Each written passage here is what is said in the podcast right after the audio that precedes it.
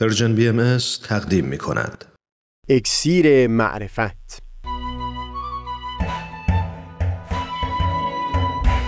مروری بر مضامین کتاب ایقان این گفتار سبک و سیاق کتاب ایقان از تا حمامه ازلی در شور و تغنی است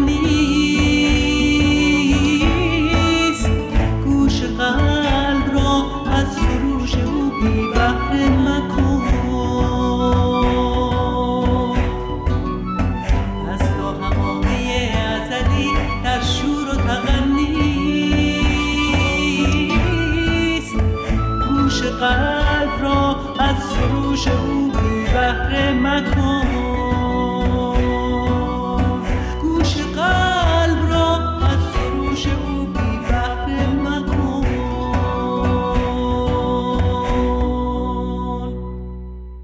دوستان سهیل کمالی هستم. دکتر وحید بهمردی دانشمند معاصر بهایی و استاد ادبیات فارسی و عربی در دانشگاه آمریکایی لبنان. مقاله‌ای در خصوص سبک آثار حضرت باب نوشتند. تا دست کم مقدمه باشه بر مطالعات مفصلتر در این زمینه. یک چند بخش این مقاله می‌تونه مستقیما مربوط بشه به همین بحث‌های ما در خصوص کتاب ایقان اول بحثی داره در توضیح اصطلاح بیان که استفاده شده هم برای کل ظهور حضرت باب هم تمامی آثار نازله از قلم ایشون و هم به طور خاص برای یکی از کتابهای نازل شده در ظهور ایشون. اشاره می‌کنه به آیه‌ای در سورة القیامت در قرآن که فرموده بود هم نزول قرآن بر دوش خود پروردگار هست و هم در زمانی بعدتر بیان اون قرآن باز بر عهده خود حضرت پروردگار خواهد بود. گویا ناظر به همین معنی است که آثار حضرت باب به عنوان بیان نامیده شدن اینکه معانی که در کتابهای آسمانی قبل به ایجاز و اختصار و پوشیده بیان می‌شد در آثار این دور به صورتی آشکار و به صورت تفصیلی با مردمان در میون گذاشته شد. و دکتر وحید بهمردی تاکیدشون اینه که یک ویژگی عمومی برای آثار در این ظهور همین جریان بیان بود. یعنی اینکه اساس بر توضیح و تفصیل و تشریح معانی بود و نه ایجاز و اختصار. نو بودن این ویژگی در تاریخ متون مقدسه ادیان سبب میشه که آثار این ظهور غریب باشه برای خواننده‌ای که همه عمر انسی با آثار ادیان گذشته داشته و شاید یک قدری دشوار بتونه با این سبک جدید اونس بگیره. وحید بهمردی بیان می‌کنه که عموما در دوران ظهور پیامبران الهی برخورد افراد با متن مقدس دین در ابتدا همین بوده. مثلا در قرآن از زبان مخالفی نقل می‌کنه که گفتند ما همچو سخنی رو از پدران خود نشنیده بودیم. ما سمعنا به هذا فی آبائنا الاولین. منتها بعدتر زمانی که به اون دیانت ایمان آوردن و اصول و نرم ها در جامعه بر اساس کتاب الهی بازنگری شد از دل همون کلمات و عبارات موازین فساحت و بلاغت رو بیرون میکشیدن و در واقع اصولی که از اون لحن و سبک استنباط شده بود خودش می‌شد ملاکی برای سنجیدن فساحت سایر کلام ها دقیقا همین جریان درباره کتاب های نازل شده در این ظهور هم صادق است. به مرور که انسی با این آثار پدید میاد و کم کم که از اثر نفوذ کلام پروردگار دلهای بیشتری پذیرا میشن که اصول و نرمهای جامعه انسانی با مزامین اون سازگار و سازگارتر بشن از دل همین آثار اصول و قواعد فساحت و بلاغت در زبان استنباط خواهد شد. اینکه اون قواعد چه خواهند بود در این مرحله بر من سهیل پوشیده است. اما این بر من پوشیده نیست که در گذر زمان اونسی که من با آثار حضرت باب و حضرت بهاءالله پیدا کردم سبب شده تا خوندن این آثار بسیاری وقتها مشابه باشه به گوش سپردن به نقمات دلپذیری که در کتاب ایقان بارها و بارها از اون سخن گفتند.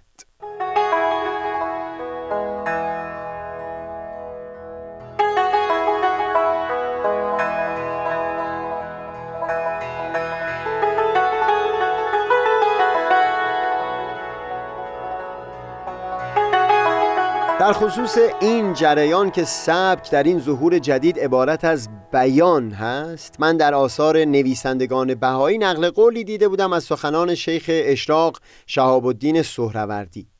بعدتر مشتاق شدم پیش و پس کلام او را در اصل کتاب خودش مطالعه بکنم.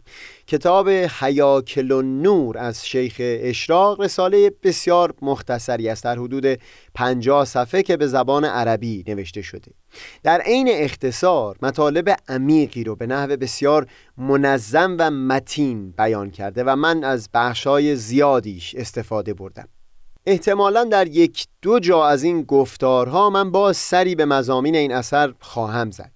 در زیل هیکل هفتم از اون کتاب سهروردی بیان می‌کنه که اون چیز که پیامبران از پیش بیان کردن به فرموده خودشون سخن گفتن به امثال بوده. اما بیان اون موکول خواهد بود به دوران المظهر الاعظمی الانوری اروهی که مسیح هم به آمدنش وعده داده بود. و بعد اتفاقا خود سهروردی برای محکم کردن این نظر به همون آیه‌ای در قرآن استناد می‌کنه که در مقاله وحید بهمردی اشاره شده بود. اینکه پروردگار فرموده بود که بیان قرآن هم بر عهده خود ماست. یک دو سطری که سهروردی بعد از این سخن بر زبون میاره بسیار امید بخش هست که در اون اطمینان میده که صد البته انوار ملکوت نازل خواهد شد و پرتو الهی گسترش خواهد یافت و حقیقت آشکار خواهد شد.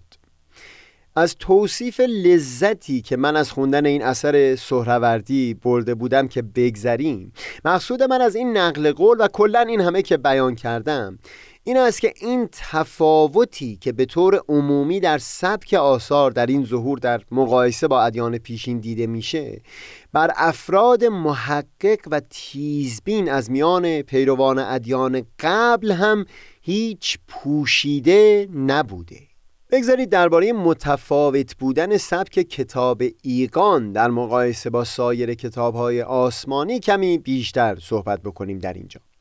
در همون مقاله‌ای که در ابتدای این گفتار از اون نام بردیم درباره سبک و سیاقهای نزول آثار حضرت باب بحثی داره. منتها ما در اینجا فقط به اختصار درباره چهار تا از اون سبک ها صحبت می‌کنیم. خود حضرت باب این سبک های نزول آثارشون رو گاهی نهج و گاهی شعن نامیدن. اول شعن آیات هست. مشخصه اون اینه که گوینده سخن خود حضرت پروردگار هست که بر زبان پیامبر الهی سخن رو جاری می‌کنه. این شعن مورد علاقه حضرت باب بود. چرا که نهایت درجه اقتدار و حیمنه حضرت پروردگار در اون ظاهر و آشکار هست.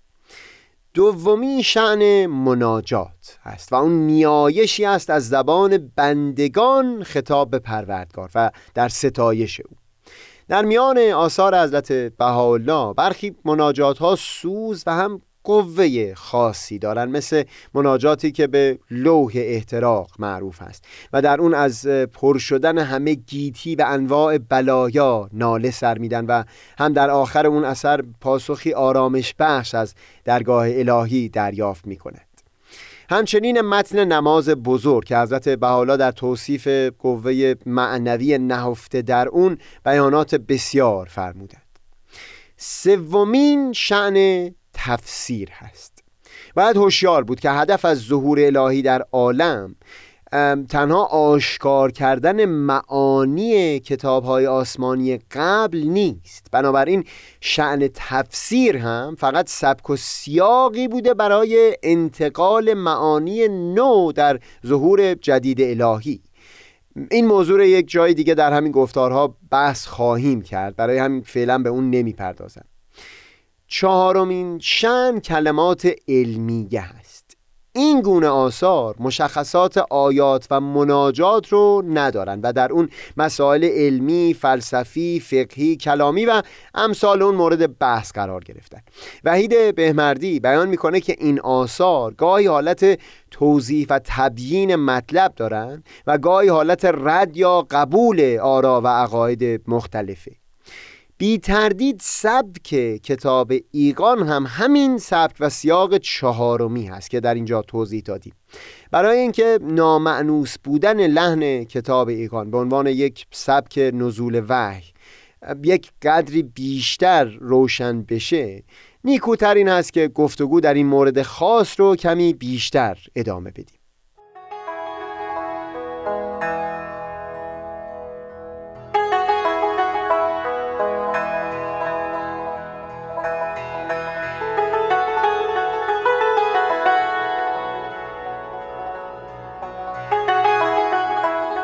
از میون این چهار شعنی که در خصوص نزول آثار در این ظهور مورد بحث قرار گرفتن تصور می‌کنم سومی و چهارمی یعنی شعن تفسیر و شعن کلمات علمیه در میون کتابهای آسمانی قبل سابقه نداشته باشند و هر دو مخصوص ظهور حضرت باب و حضرت بهاءالله بوده باشند. اینکه چرا چنین هست در بخش آغازین همین گفتگو قدری صحبت کردیم که بیان طبق مضمون خود کتب مقدسه قبل موکول شده بود به ظهور الهی در این دوران. پیشتر گفتم که سبک کتاب ایقان هم همین سبک و سیاق چهارمی هست که در اینجا توضیح دادیم. در کتاب ایقان مشکلی رو به میون میارن و با وارسی اون مطلب از گوشه های مختلف به استدلال پیرامون نقطه نظر خودشون می‌پردازن سایر دیدگاه ها رو نقد می‌کنن و بر اساس کتب آسمانی قبل و هم شواهد عقلی یا حتی عقایدی که مورد قبول شخص مخاطب هست دلیل میارن برای اثبات مقصود خودشون. این به کلی متفاوت است از شعن آیات و مناجات و یا خطبه که همواره پیروان ادیان به اون اونس داشتن. نمونه همین سبک و سیاق کتاب ایگان در بسیاری دیگه از آثار حضرت بحالا که در پاسخ سوالات و درخواست افراد نوشته شده هم دیده میشه. هفت وادی، چهار وادی، لوح سلمان، لوح جواهر الاسرار و بسیاری آثار دیگه که در اون به توضیح و تبیین مفصل مطلب مورد بحث می‌پردازند. همه همین حس و حالی که توصیف کردیم رو برای پیروان ادیان قبل خواهند داشت. شاید بیدلیل نبوده که اولین اثر نازله از قلم حضرت باب پس از ظهورشون هرچند به اسم تفسیر بوده اما به شعن آیات نازل شده. و 18 نفر پیروان اولیه ظهور حضرت باب آثاری که در دستشون داشتند برای گسترش پیام حضرت باب یکی همین کتاب قیوم الاسما بوده که به سبک آیات نازل شده و دیگر آثار هم مناجات یا زیارت بوده که مردمان اون زمان اندکی با اون اونس داشتن. هنگام وارسی و مطالعه کتاب ایگان به عنوان یکی از کتابهای نازله در این ظهور جدید باید هوشیار بود به این نو بودن سبک و این حقیقت که همچو سبکی به عنوان شعنی از نزول کلام پروردگار در ادوار سابق پیشینه نداشته. اگر سخن شیخ شهید شهاب الدین سهروردی که پیشتر نقل شد رو بپذیریم در ادوار پیشین سخن به امثال می گفتند و در این ظهور سبک سبک بیان تفصیلی تر مطالب هست.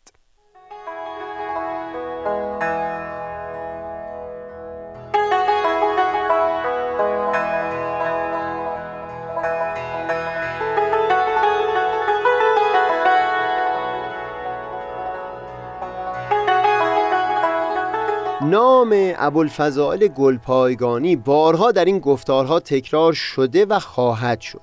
دانشمند برجسته بهایی در دوران معاصر ظهور حضرت بهاءالله.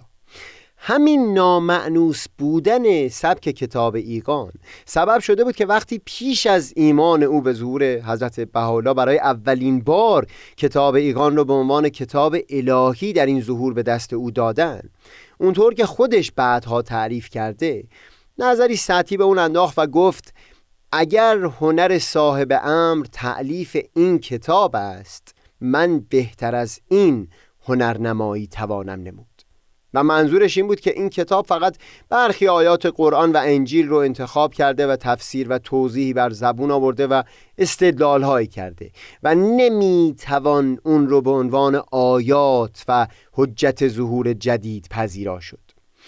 این سخن که میل دارم این گفتار رو با اون به آخر برسونم یک حس کاملا شخصی هست و دلیل و شاهد چندانی برای محکمتر کردن اون ندارم اینکه از اونجایی که کلمات علمیه نزدیکترین سبک به لحن رایج و شایع میان خود اندیشمندان بشر هست بسیار بسیار دشوار خواهد بود برای مردمان که اون رو به عنوان یکی از سیاقهای نزول سخن پروردگار پذیرا بشن.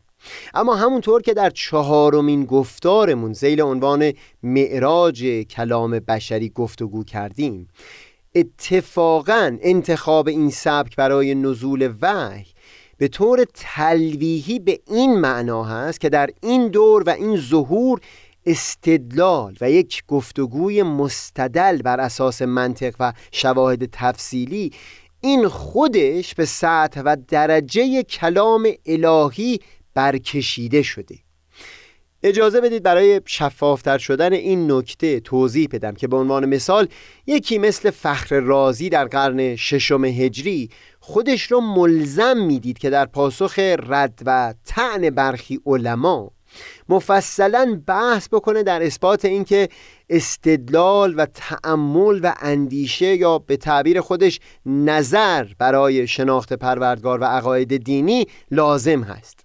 دکتر علی اسقر حلبی در مقدمه کتاب جامعی که در خصوص تاریخ علم کلام در ایران و جهان اسلام تعلیف کردند این بخش از سخنان فخر رازی رو به فارسی برگردوندن. مرادم این هست که اگر کتاب ایگان و بسیاری آثار دیگه در این ظهور به سب و سیاق کلمات علمیه نازل شدن این باز نشان از همون معراجی هست که در گفتار پیشین حرفش رو زدیم. این سبک و این سیاق برای کشف حقیقت اونقدر مورد عنایت الهی قرار گرفت که در زمان پیامبر الهی در این عصر حضرت پروردگار همون رو به عنوان یکی از شعنهای سخن گفتن خود انتخاب کرد.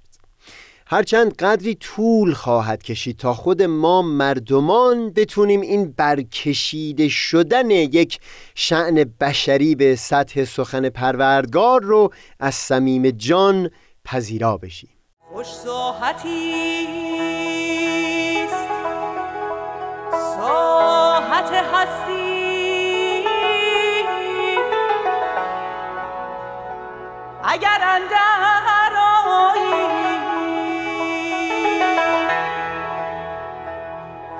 و نیکو بساطیست بساط باقی.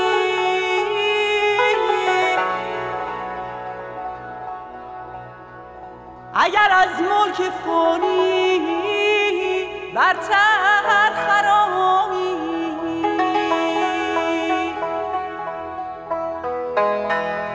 و ملی هست نشاط مستی. اگر سوغر معانی از ید غلام الهی